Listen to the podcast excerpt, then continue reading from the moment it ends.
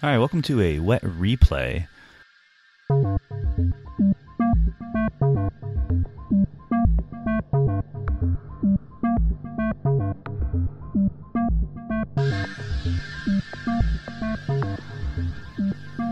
Uh, in my last interview uh, in Wet Podcast episode number 49 with Rob Skiff, we got into a lot of uh, interesting territory about um, about the plight of adjunct workers and uh, the situation that a lot of people find themselves in post PhD.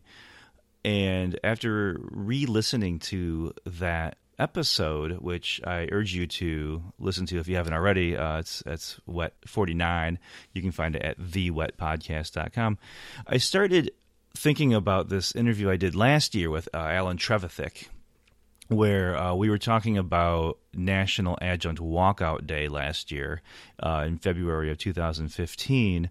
And it occurred to me that a lot of what he had to say was directly relevant to what uh, Dr. Skiff had to say last week and some of the discussions that we got into. Uh, I also know that I have uh, some new listeners, uh, people who might not have been listening last year in February. So I thought I'd do a replay for you of the interview with Alan Trevithick. Uh, just to kind of dovetail with the discussion I had with, with Rob Skiff last week. In this interview, we talked about all kinds of different things surrounding adjunct labor and the idea that a lot of people don't even know that this is a problem, or if they do, they don't know the solution to it. And we talk about potential solutions, we talk about actions that people can take, uh, but mostly I want to replay this interview because I feel like it's an issue that is relevant not only to educators, but also to parents, to students, and to anybody who thinks about higher ed at all. Uh, the labor conditions of most of the people who teach in higher ed directly impacts students, parents, um, everybody who is at all thinking about college or thinking about sending kids to college, and it impacts us on a on a very on a large scale. So I thought it would be interesting to kind of revisit this so you can listen to it if you hadn't heard it already. This was episode number 22 of the Wet Podcast. Um, all of the show notes for the original interview are um, are at the Wet Podcast. You just find episode twenty two. There are a lot of links that we mentioned, and they're all there on the uh, on the show notes. And I'll put a link in the show notes to the replay to those show notes on the episode. So, uh, yeah. So I hope you under- I hope you enjoy this. This is the first time I've done a replay. Uh, I just thought it would be good to group these together a little bit uh, into uh, into a little track, I guess. There are some other episodes where we talk about these sorts of things. Uh, my very first episode with Audrey Watters, we talk a little bit about this, I believe. With my interview with uh, Jen Polk in episode number forty six, we talk about this. So it's kind of a little higher ed labor conditions track if you're uh, interested in such things. And even if you don't think you're interested, you might find this interesting anyway. Uh, it sheds a lot of light on uh, on a very important and pressing issue. As always, you can find me on Twitter at emarsh. And you can go to my website at ericmarshall.net or find the show notes for this podcast at thewetpodcast.com. And WET stands for writing, education, and technology. Enjoy the interview.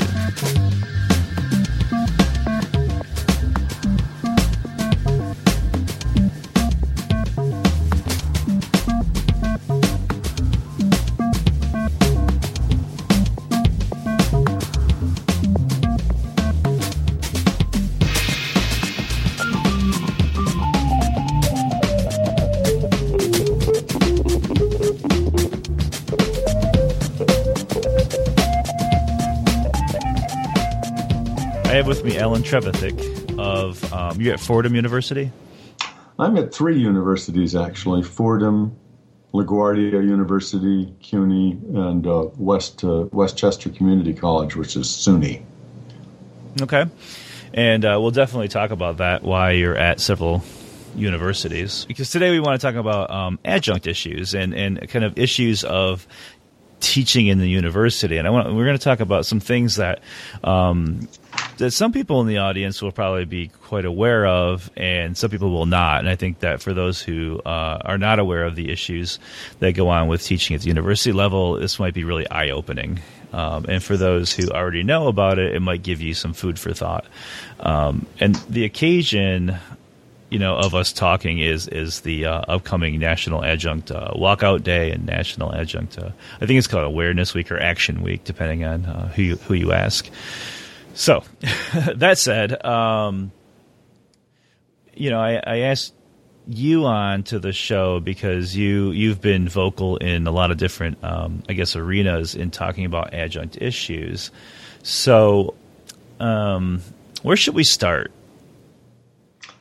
Well, why don't we start with talking about uh, the the problem, which is something yeah. that has uh, accelerated over 40 years. I think we're in uh, kind of the final acceleration of a process that has uh, uh, been very damaging to faculty, part time and, and full time both. And it started back in maybe the early 70s, and it's ongoing today. It's basically just the uh, replacement of uh, decent full time faculty positions with very poorly paid, very badly supported part time faculty positions, adjunct or faculty positions, to the point where, you know, we get anywhere from 50 to 60 up percent of faculty at a given college and university who uh, are simply not able to make a living at that one institution and have to work elsewhere and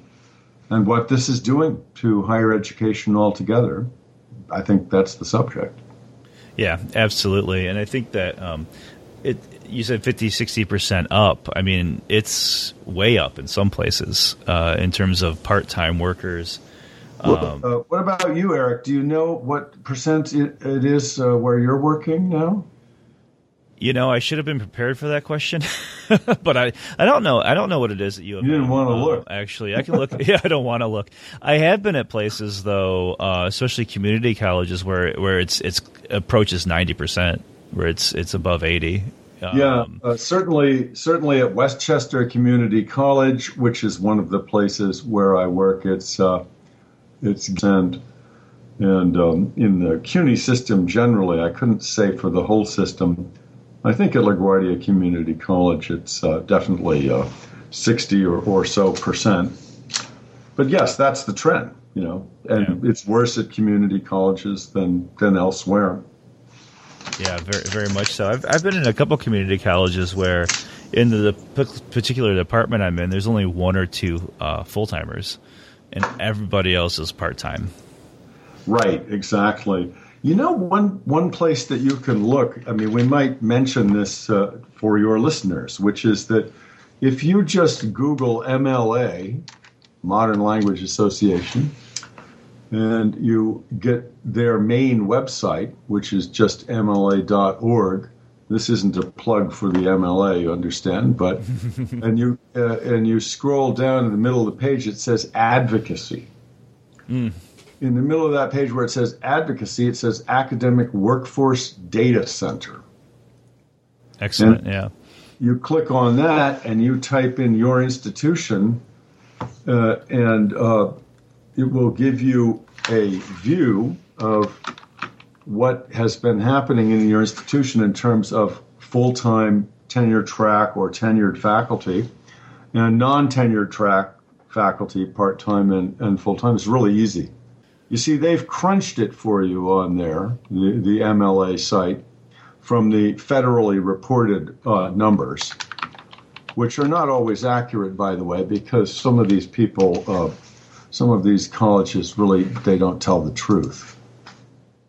Uh, right. But it's but, it, but it's pretty close to what's going on, and and then you can see they have numbers on that MLA site from 1995 until 2009. Yeah. And uh, so that's about kind of half of the 40 year period that we're talking about, I would say. uh, and it's the latter half where things have gotten really bad. And uh, I just, for instance, looked up my one of my own places. Again, it's Westchester Community College, and in '95 it says um, there were, uh, you know, 23 percent uh, that were tenure track faculty, uh, and uh, these days it says it's 40 percent tenure tra- uh, track faculty. And that's the source of my complaint that uh, some of these people don't tell the truth because actually uh, it's it's uh, back at 20% or something like that. Oh, okay. But anyway, have a look at that. Uh, it's just a very easy way for you to find out what's going on in your institution. MLA yeah, I'm, I'm, looking at that right now for uh, University of Michigan Dearborn, which is where I teach. Right. And mm-hmm. I'm seeing um, tenured and tenure track – it says it went up from 1995 to 2009 from 31% to 36%. Could be. Yeah, it could be. And then the full and part time non tenure track went down from 10 to 7%. For full time, oh, okay. And then for part time, oh, it's still at 50, oh, it's 46.9% right now. It's still down from 95, but it's still 46%. That's interesting. Huh. Okay. that's a that's an interesting number, but it's still fully half, you know. And yeah, exactly. Uh, and I know that you know, I, am sure if I t- uh, typed in some of the community colleges I've worked at, it'd be the numbers would be much much different as well. And you know, when we say I, I, I say part time faculty, some people use the term adjunct. Um, it, it's it's different in different places as well. Um, some people use the word contingent faculty, but what we're talking about is is people who teach at the college or university level, right, who are not um, on a tenure track and who are usually not full time employees, right? Is that a good uh, definition?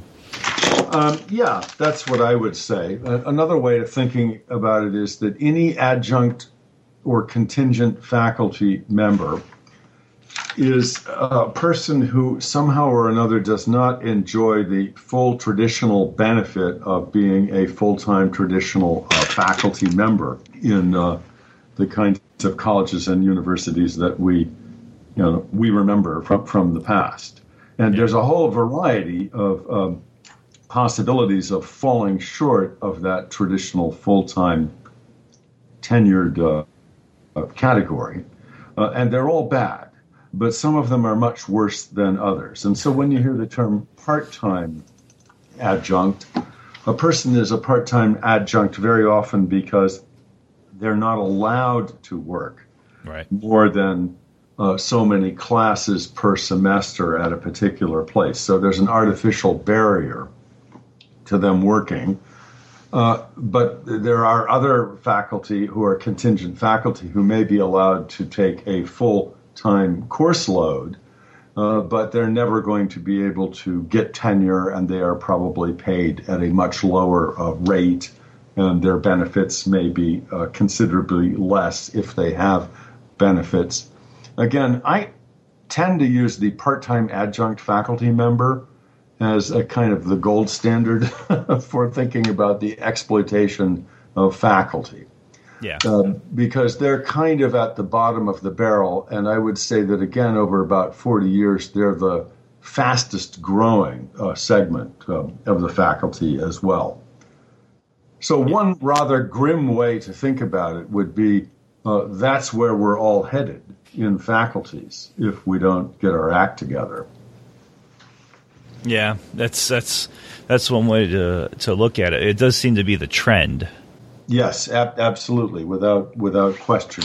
Yeah. And you know, there again, there are some things that you can look at here that um, you know will will help you uh, and your your listeners have a look. If you Google the name of this report, who is Professor Staff? You're going to get some different articles on it. And, I love uh, the ti- I love the title yeah. because it has to do with so the you fact know the joke, right? right, yeah. Because when when adjuncts are listed on the schedule, they're usually listed as staff, right? Yes, that that's right, right. and uh, so this is something that uh, uh, inspired um, a group, including a group that uh, I'm uh, very much associated with, New Faculty Majority, uh, in combination with another group called Center for the Future of Higher Education or Campaign for the Future of Higher Education. One of our problems in this ad, uh, adjunct advocacy business is we have too many uh, too many acronyms and you know whenever we're described we're always described as a, a loose coalition and so forth mm-hmm. but this report uh, again called who is professor staff and how can this person teach so many classes um, is primarily put together uh, by uh, uh, the president of New Faculty Majority uh, and uh, various uh, people helping her out. That would be Maria Maisto, Steve Street, the late Steve Street, and Esther Merves put this together. Any of your listeners who are not you know familiar with this problem uh, could have a look at who is professor staff and, and learn quite a lot uh, in a in a you know in a kind of palatable, fairly easy to uh, digest way pr- pretty quickly. That's great, and I'll put a I'll put a link to that in the show notes. Which uh, excellent. Okay. Yeah, people can find those at uh, ericmarshall.net slash wet, and I'll put it in the show notes for sure. So we'll have links to that and to the MLA.org uh, as well. Yeah, that's great. Yeah. You know, it doesn't take much research, I think, on the part of uh, you know concerned people to figure out that this is a situation that uh, we we should be very concerned about. You know, again, over the last 40 years, what you see is um, the absolute reversal of what you would think of as the normal circumstance. Uh, the normal circumstance would be that in universities and colleges, you have a majority faculty that is full time, relatively well supported, uh, and is able to devote their uh, working uh, life and commitment to a particular institution to the benefit of the institution and, of course, the students. And you see this really flipped, you know, with, with uh, people, adjuncts, uh, beginning with uh, teaching assistants, graduate student teaching assistants, and then moving on into these uh, adjunct positions that are very temporary. Most of them are one semester types of, of positions, uh, which create a lot of instability in the institution as a whole. And uh, it's a flip that uh, people are really unaware of. The policymakers are unaware of it. Politicians seem to be unaware of it.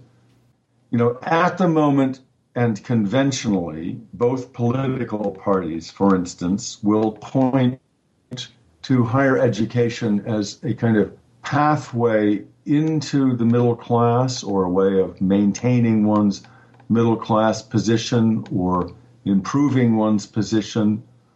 And the only argument that we have in the general uh, political domain is uh, how it should be uh, paid for.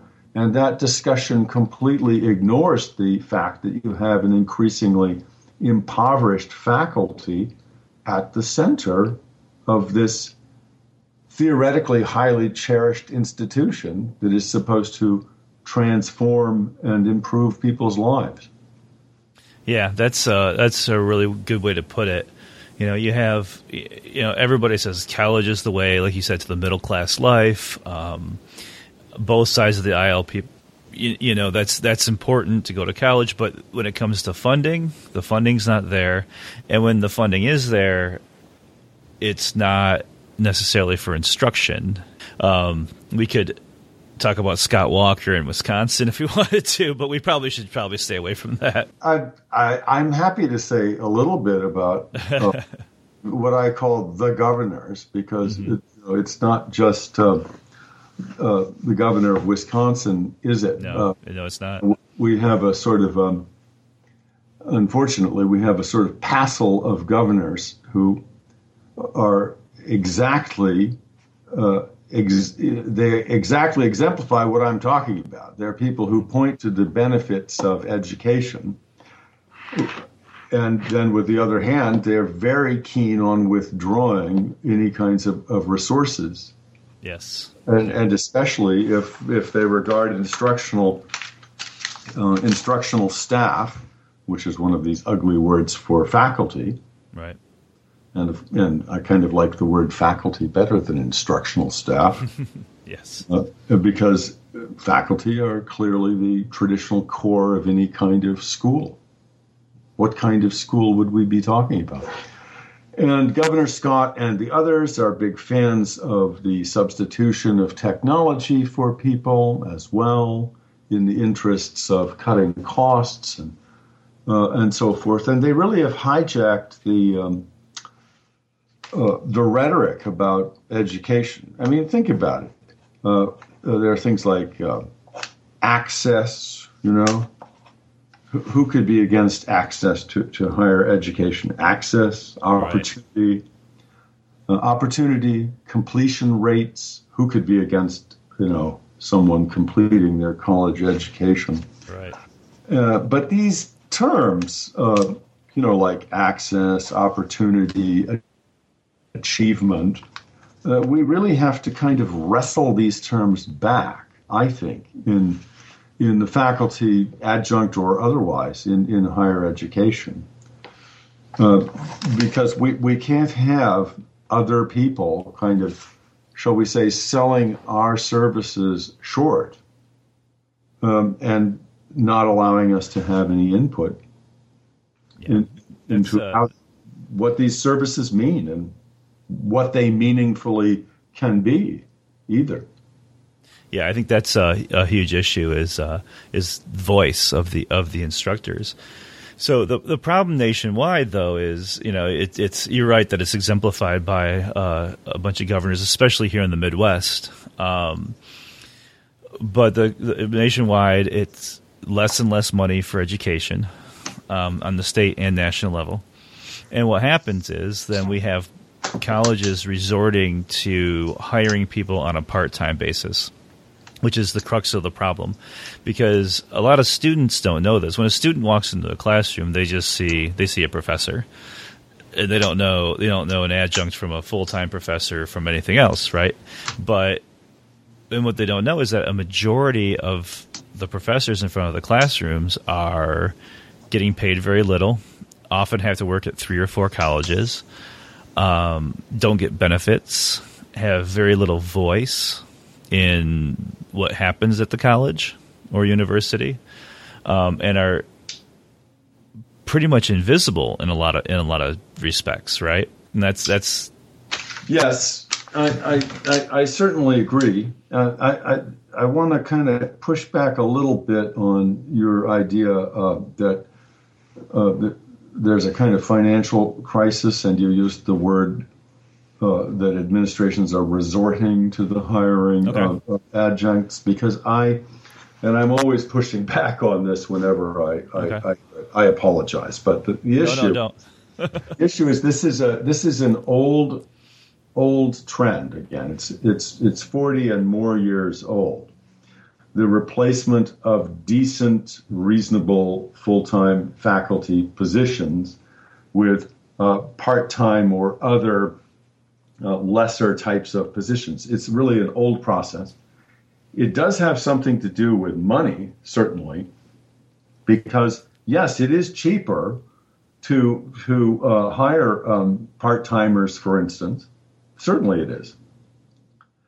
But the idea that this is something that universities and colleges have had to do, that's the thing that I want to fight back against. Because again, if we think about the history of this, a 40 year old process, do we really want to pretend that for 40 years things have been so bad that we've had to have this kind of uninterrupted trend of replacement? And I think the minute you do that, you'll see that it doesn't really make sense to, to think that way. What's happened, I think, on the contrary, is that management in higher education, and again, not just in the uh, at the state and national level, you know, where we're seeing uh, resources being withdrawn from public sector higher education, but in the private sector as well. Basically, managers, administrators of higher education have made certain kinds of decisions about what they want to spend money on. Uh, and as they have seen savings really accrue from the hiring of what I consider to be essentially exploited faculty labor, they have gotten used to it. Mm. And when they have gotten used to it, uh, you will see the, these, these expenses on things like buildings and marketing and other kinds of non instructional uh, expenses, they, they've gone up, including, of course, administrative salaries, numbers of administrative positions, and, and so forth. So the way I think of it is not that we're fallen on hard financial times in higher education and we have to resort to the exploitation of faculty. I think of it as kind of the other way around. You know, administrations have gotten used to this, they've seen a savings from it, and in their own competitive schemes, uh, they have used what I consider a kind of surplus that adjunct and contingent faculty are subsidizing to take up all kinds of other projects. The difference between administrative salaries and, and even full time faculty is probably pretty large, right? Oh, it, uh, yes, indeed. Yeah. It's gotten it's gotten larger and larger and larger. And I'm glad you said that's about full time faculty because their salaries, you see, yeah. They have stayed pretty flat, actually. Mm-hmm. They sure have. Yeah. I, do, I, I totally do not want to give the impression that anything I'm saying is a, is I'm not picking a fight with full time faculty by by any means. They have suffered a great deal um, from the adjunctification of their own profession. Yeah. Their salaries really have remained quite flat um, indeed, whereas administrative salaries, especially at the top, they have gone way up without any any question. And also, full time faculty members, as they have found themselves a kind of dwindling minority, uh, depending on the college and university, but generally throughout the nation, that's the case, as they become a dwindling minority. Uh, not only are their salaries flat, but they find themselves taking on more and more uh, administrative labor because, first of all, they have to hire every time they turn around all kinds of temporary adjunct and contingent faculty and kind of keep their eye on what's going on there. And when they hire them, the adjuncts and contingents, they can't really rely on them to do the kind of curricular and committee work that is part of the normal work of keeping a university or college uh, functioning. So that begins to fall again on on uh, on their own shoulders in those dwindling numbers. Right. So it so it hurts everybody really. It, um, totally faculty. Yeah. It totally hurts everybody. Yeah. That's a big message. Yeah. Yeah, that makes sense. I I I, uh, I mean the I appreciate the pushback because you know I think uh, we all need to be educated on this, and I think you're right. It's been going on for quite a long time. Yeah, and and and it's the first thing, by the way, Eric. It's the mm-hmm. absolute first thing that our opponents will will start talking about. Yeah. How can you be talking about putting this burden on the higher education system at this moment where your country needs more higher education, needs to provide more access and opportunity, mm-hmm. you know, right. for desperately larger numbers of deserving s- students. Yeah, who How are paying, can you come yeah. to us with these problems? Yeah, when we well, are the suffering. students are paying more and more in tuition every year as well. Yeah. right. Well, I mean, on, on top of it, you know. So uh, yes, but then there are these kind of strange, um, you know, distortions inside that picture because after all, uh, President Obama has just started talking about free community colleges, right?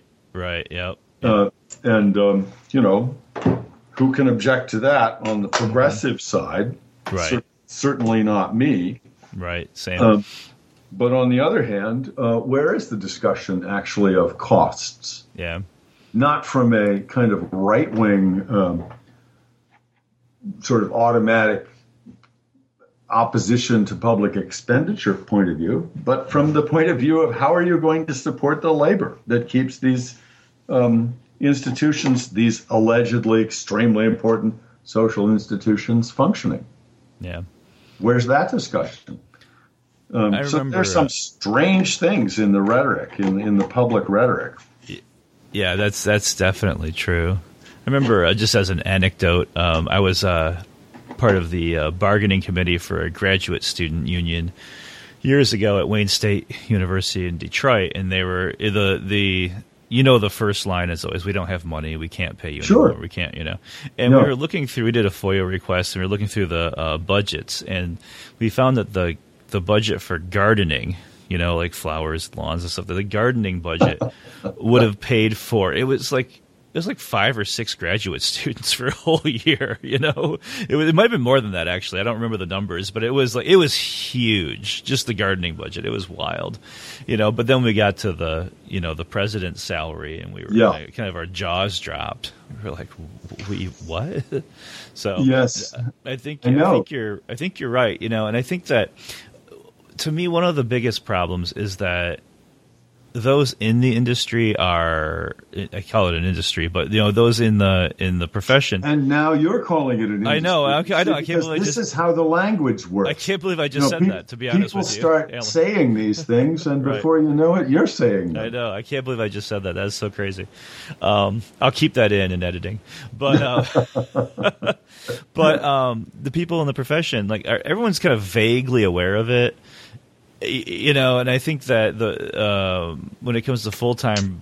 You know, full time faculty, they're aware, and, and the people I've kn- I've run into, and the people I know in full time are, are generally sympathetic um, administration not as much perhaps uh, but the people who are in the position of being adjuncts which is the majority of the of of the instructional faculty Yeah. um, uh, most of them feel helpless. They feel alone isolated um, invisible and you know it's you know i think there's a great opportunity for education here in terms of trying to lay out exactly what the problem is how we got here and then what what's the solution? Like what's a possible solution? And you know i mentioned unions earlier and i know that um, people have different opinions of, of unions and what they might do but you know I- where i work we have a very strong union for uh, for our part-timers and uh, it's been i mean we're we're better off than some than a lot Yeah, that's uh, good. work you know but Can I ask you, Eric, what is Yeah. your sort of median uh, price uh, per uh, wage per course under uh, under whatever agreement you've got? Yeah, so um, the University of Michigan is split up between uh, the Ann Arbor campus, which is uh, what many consider the main campus. Sure, it's the big, yeah. it's the big campus, that, and then there uh, there's Dearborn and Flint campus, and there are different salaries for both for different campuses. Uh, where I am in Dearborn, we're looking at um, I don't have it in front of me, but I want to say it's between three and four thousand per course for four credit course Right. hmm and we do have benefits. We have uh, health benefits, um, optical, and uh, some other things that I'm not remembering. So, which is unusual in my experience um, in a in a part time position. And the other thing about us is that we are not like a lot of places are limited. Like uh, I've taught places where you're limited to two classes per semester, so they don't they don't want to put you above half time because once you're above half time, they have to then start giving you benefits. But the lecturers at University of Michigan are allowed to, to work more than that, um, and we're called lecturers. We're not we're not ad, we're not called adjuncts. Um, it's I still see. it's a strange it's a strange thing because it's not like being an adjunct at other places, but it's not like being full time either. It's a little bit of both, you know. But Well, um, uh, right next door at the at Henry Ford Community College, where I where I've taught before as well, you're looking at about eighteen hundred dollars per class per semester with no benefits whatsoever. And I think that's closer. Uh, well, yeah, I think I I think the uh, the national median is just above three Okay. a or something like that per course, and that's basically with no benefits. Right. Right. Um, right. And you know, so it's certainly better to have four and, and some benefits. But there are those, and I'm one of them, who I don't think that's enough. I think we need to really start thinking um, uh, in in more dramatic terms. Which, by the way, uh, if you were to uh, uh, for instance, search faculty advocacy campaign with 15K per course, you'll see that uh, the Service Employees International Union comes up, but actually you can see it uh, that is being reported by the California Faculty Association. You know, Service Employees International Union has become, uh, I think, to the chagrin and uh, unhappiness of some of the older faculty unions, AFT, NEA, AAUP affiliated unions, I think.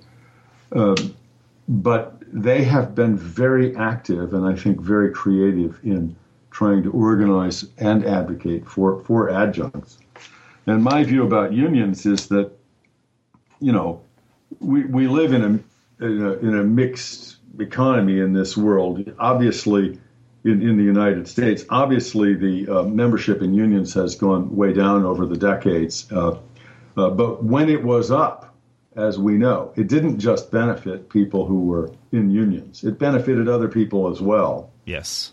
And so uh, I'm, I, am a, I'm a big, uh, you know, comity person in this regard. Whatever anybody's doing in any union or in any private initiative at uh, in ununionized uh, types of places. I, am for it. You know, pressure can come from a variety of places. But again, I'd urge people to look. Um, I'm just looking at the California Faculty Association website right now, and uh, again, uh, as far as comity goes, uh, you can see SEIU is uh, launching a faculty advocacy campaign that puts a $15,000 price tag for courses taught by lecturers. $15,000. I think, you know, uh, that's kind of shocking for us to think about those of us who've been making whatever 28 or 30 uh, uh, 3000 or 3200 or whatever and even for you eric i guess making up to 4000 15000 gosh that sounds like a terrible uh, pressure you know to go back to the financial uh, aspect of things. But in fact, you know, if you ran that through uh, the right uh, calculations, you would see that that's beginning to be kind of pro rata pay, you know, equivalent pay. Right. You and me and all the other adjunct and contingent brothers and sisters who are running the higher education in this country, we are teaching all the same courses especially at the undergraduate level, and sometimes even yeah. into the MA level, we're teaching all of the courses keeping higher education afloat. We're not teaching different courses. You know, That's like correct. I, yeah. I, I, I generally we say that an average adjunct is getting paid only one third at the most uh, uh, of what a full-time faculty member might be making for teaching the same course, and they're doing it without any any benefits. Right. But you know, the student is pay, isn't paying more for it, right? That's correct. Oh, okay. So, so what's going on here? Is this, is this or isn't this a market economy? You know, where you, where you get what you pay for, so to speak. Yeah. You know, there are all kinds of strange, hidden, and lost and and veiled costs uh, that are in, in the higher education system, as everybody knows, of course. But uh, it's another way that maybe we can pique the interest of the public and some of our policymakers. Yeah, yeah, that's that's uh, that's a very good idea. You know, I um, there's there's been a movement at U of M to try to get the lecturers on a um, par with the faculty um, in terms of pay per class. Yes, you know, pro rata pay. Yeah, right. Taking taking into consideration that um, you know full time faculty have more uh, service requirements and other things, and trying to uh, compensate for that as well. You know, but you mm-hmm. know, as far as instructional time, trying to get that, um, there's there's been a drive at, at, U of M for that. Um, you, you, know how successful we'll be, we'll we'll see. But um, in our contract, I just looked up our contract. Um, as far as a, if you're working full time, the full time salary rate at Dearborn is twenty seven thousand three hundred dollars for a lecturer one and two. We have different levels of lecturers. Um, in Ann Arbor, it's thirty three thousand, and that's that's your base full time pay. Um, most lecturers are not teaching full time, um, but they can, you know. But um, yeah, they can theoretically, depending on whether or not they're going to get the class assignments and so exactly, forth. exactly. Yeah, uh, but, which is which is another thing, you know, because your part timers are always on the uh, bottom when it comes to getting uh, assignments, right? They're the quite right. Yeah. yeah. Maybe uh, we should take a moment to discuss that issue of flexibility. Sure.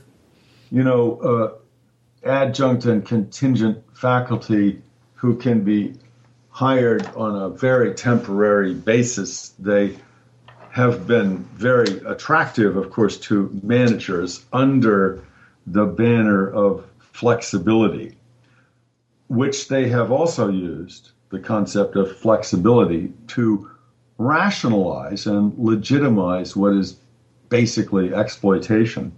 And what I mean by that is when you ask administrators, why can't you give more job security to mm-hmm. adjunct and contingent faculty, they will say because they need the flexibility. Right. If you push on that a little bit, uh, what you'll see is that they pretty much know what the demand for uh, the courses are going to be. They, they really have a pretty good grasp on that.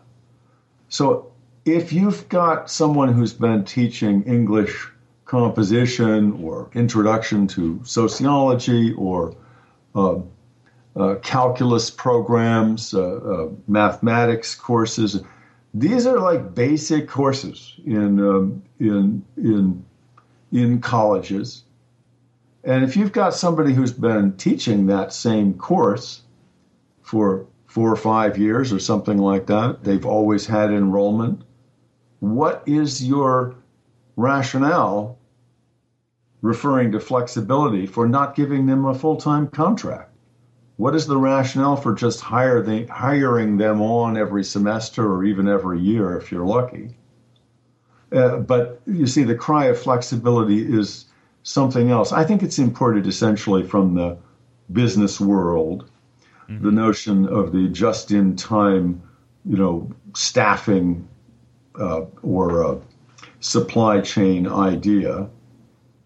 Uh, and I suppose that makes sense if you're running uh, certain kinds of assembly lines just in time.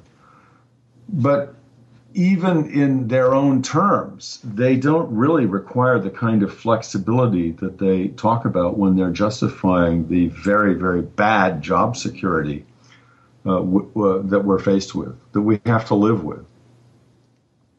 Right. You know, and you know, most adjuncts don't know what they're teaching until sometimes the very, very last minute, right? And um, Absolutely. You said, and you said earlier, if you're lucky, a year. You know, most of the time it's semester to semester. Correct. Um, yeah. You know, you don't get a year long contract or anything more than that, and um, it's it's like you said, just in time, which which is another part of the problem. It's not just pay. A lot of people want to talk about pay, um, which is very important, obviously. But uh, job security, um, you know, it's flexibility for the college, but what about for the employee, right? Who has to decide whether to teach at a second or third or fourth college and has schedules to juggle, right? Absolutely. Um, yeah. It's it's very very difficult, and um, and like you said, it's this, it's under this rhetoric of, of flexibility for the college and for the administrator. But when it comes to the employee, you just don't know. You can't plan ahead four months. You know, when in September when you get your job assignment, you don't know in January what you're going to be doing much of the time uh, for for a lot of people and it's it's it's uh, it's a bad situation. Now, some people, you know, every time I see this come up on um, inside higher ed or in other forums, there's always somebody in the comment section who says, "Why don't you get another job? Why don't you just find another profession?" like, how do you answer that? Uh, well, um, yes, that that does show up in in the threads um, all the time, and I think one way to begin to answer it is that look, actually, there is a constant demand for my skills. You know, I'm never unemployed. Right. And adjuncts and contingents, uh, you know, uh, again, as the majority faculty who are teaching really so many courses, and in, and in many institutions, they're teaching almost all the courses, mm-hmm. the fundamental basic courses in higher education. So why don't we why don't we ask this question the other way around? Aren't they rational in thinking that there is a constant demand for their services?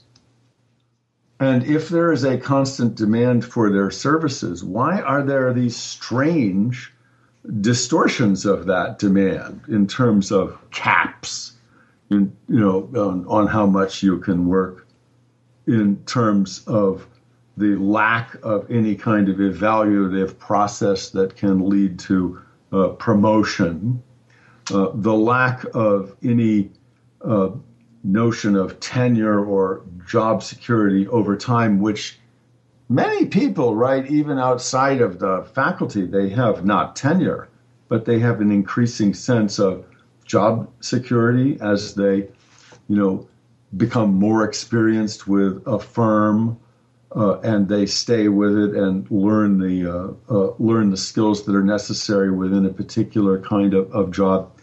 You know, the question really should be why is it that uh, adjunct and contingent faculty are denied the normal job culture and the normal uh, job uh, security that, that has been available to to others in, in other segments of the economy? That's where I would start. I think that's, see, uh, that's a good place If you ask that question, then what what your critics will have to do is they'll say, well, but you know, in the business world, increasingly, uh, people, managers have uh, tended to be looking for ways to hire part time and limited employment uh, employees and so forth. At which point you can say, well, if what you want is a kind of Walmartization of all of the labor force in every domain, uh, including higher education, well, that's might be what you get. Would you like that in um, in in medicine? Uh, would you like that in your airline pilots, which we in fact have begun to yeah, see certain sure airline have. pilots sleeping in their cars in parking lots? Yeah how much of this do you want? Uh, do you really want that to spread uh, through through the culture, through the population, in the name of things like flexibility and efficiency? Uh, and if that's what you want, you should be clear about what, what exactly you want. And then you have to come back and say, and then when you talk to younger people or people who are out of work and looking for uh, some educational possibilities and you want to talk to them about access and opportunity again, you're going to have to say your ac- this access and opportunity is about uh, part-time jobs that are doled out or not at the convenience of managers who have notions about what will be flexible for them. right. That's a that's a that's a good way to address that. I think. Um, so we're we're recording here on the 19th of February 2015, and uh, I know if somebody tunes in a year later because you you know it's a podcast, you can jump in at any time. Unfortunately, I'm sure a year from now, most of this will still be true. Uh, but there is a group of people, you know, there's, there's a there's a movement afoot uh, right now to to bring some awareness to this, and I know we have to wrap up pretty soon, so I thought maybe we should talk a little bit about um, next week, uh, which would be the, um, I think the 25th of February. There, there's a planned walkout day. That well, it it's sort of the the term planned um, is is very interesting, and yeah. uh, so yes, uh, next week there is what I would call a uh, kind of grassroots uh, movement uh, afoot uh, to take that Wednesday, the 25th, and if you're a an adjunct faculty member, to to walk out and uh, Um, maybe wear a button. Um, maybe get at a table with some some some literature. Uh, just maybe stand on on the corner uh, and uh, uh, and somehow or another draw attention to all of the issues that that you and I have been talking about, um, Eric. Uh, and uh, there is an associated thing called called the National Adjunct Awareness Week, which is which is somewhat different but I want to talk for a minute about National Adjunct Walkout Day, which, if we were going to say it was sponsored, we would have to say it was sponsored by an anonymous person. Uh, because we don't really know actually who start who started this. Right. And it's a grassroots idea that is independent of any particular organization or union organization. Many of the uh, traditional unions uh, have uh, been very wary about the notion, and some have uh, warned their uh, uh, their members not to take part in it. Actually, some have said, "Do not walk out, but perhaps express your." Unhappiness in, in another way. Uh, as long as I have the microphone here, Eric, I'm going to say, please just walk out, part time or, or full time. You know, I would rather that you walk out. There are some there are some legal issues in some places. If you're a public employee, for instance, in uh, New York State, um, theoretically you're not allowed to take any kind of concerted job effort. And yeah. I know that uh, professional staff uh, uh, conference, uh, the PSC, and other AFT and NYSUT affiliate unions in, in New York State, UUP, they have issued, you know, I think, rather alarmist things. You know, don't, you know, you can't do this, you can't walk out, it violates the uh, Taylor laws and so forth. Uh, but my view is uh, the Taylor laws are about organized activity, and we can certainly say that the conventional unions have not organized this at all. That is, in fact, one of the problems. Mm-hmm. Uh, because for a very long period of time, a lot of us feel, and I think it is becoming absolutely obvious, that the national faculty unions have primarily concentrated on preserving the job security and wage structure of their full time members, which is understandable. But I think adjuncts and contingents are, are now really ready to kind of claim their own place here especially as we have become the majority. That's what National Adjunct Walkout Day really is all about. Mm. Um, okay, so you heard it here from Alan Trevithick that um, you know he wants you to walk out. Uh, I know that um, our, our our local um, the Lecturers Employee Organization, which is an AFT affiliate, um, is we're not encouraging people to walk out. It doesn't really matter because we're on spring break, so. which I didn't even realize until a couple days ago. This whole thing occurs during our spring break, so there's nothing yeah, to yeah, walk out of. So we, I know we, we that's a problem, isn't it? It's a great symbolic problem for thinking about the problems of organizing such a disparate bunch of people. You pick right. a day, which sounds like a great idea. Uh-huh. But some people aren't teaching that day. yeah, not... and you're on spring break. Yeah. so go out anyway. I've spared the uh, I've spared the decision, but um, but we are organizing, however. Oh, that's um, great. Um, an awareness week. Um, you know, you said something about buttons. We're talking about buttons, uh, social media campaign, um, thinking about uh, putting something in the student newspapers, things like that, just to raise awareness of the uh, the adjunct and part time issue um, at U of M. But uh, I guess we didn't have to come up with a with a decision, uh, strictly speaking. But but I, I, know that if we did in Michigan, like in New York, it's also uh, I mean it's it's illegal for us to do a, a coordinated action. It's illegal to strike. Um, I, I, don't know if that would stop everybody. I, I just don't know, but uh, but it is you know, yeah, York, but you know, illegal, but...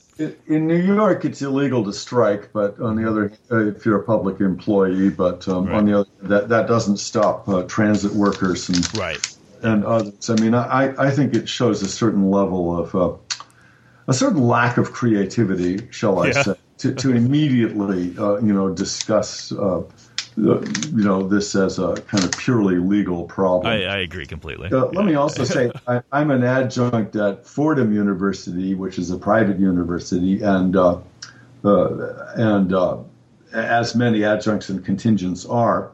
And of course, if you're at a private university, you, you may or may not suffer some consequences by, by walking out, but you're certainly not a public employee. And right. so you're not under that kind of, uh, you don't face that kind of problem. And then also, if you're at a private uh, institution that is not organized, I will point out uh, that uh, you, as an adjunct or a contingent at a private organization, especially under recent uh, decisions of the National Labor Relations Board, you as an adjunct are in a u- unique position to actually bring a union presence into your private university mm-hmm. because that has uh, basically been held to be perfectly okay yeah. to uh, advocate for collective bargaining if you're an adjunct. You know, there's this other problem of full timers at private uh, places being regarded, ha ha, as managers. Uh, but this is simply not a problem with, with adjuncts. Yeah, that's that's true. Um, personally, I'm hoping that you know a lot of good comes from next week. You know, I hope there's some awareness raised, but ultimately, it's it's it's a constant battle. And you know, once once next week is over, we still have to be figuring out ways to to keep the dialogue going, keep keep awareness going and, and, and kind of create and maintain solidarity, I think, in order to to change the system, which, as you pointed out, has been changing since the 70s, just in a much more accelerated form in the last decade or two, right? I, I totally agree with you, Eric. Yeah, I mean, this is just one event, one one week. Um, hopefully, and honestly, I don't. I mean, I'm just hoping for the best. I don't have a, a particular prediction. I know that there are many things going on throughout the country and also in Canada, by the way. And uh, at the very least, maybe we'll be able to recognize other people, you know, throughout the country uh, who will have names attached to them, uh, and then that will be that will give us a foundation for for moving on with this struggle, which, as you said, has been going on a long time. But I think it's it it it's um, entering a new phase of visibility, yeah. and this is certainly part of it. Yeah, I, I agree completely. Well, thank you so much for your time. I really uh, I really appreciate you coming on to talk to us about this. Thanks, Eric. It was a lot of fun. Yeah, same here. Uh, so again, we have Alan uh, Trevithick uh, talking about adjunct issues, and uh, you can find show notes at ericmarshall.net slash Great. Good to talk with you. Same here. Bye bye now.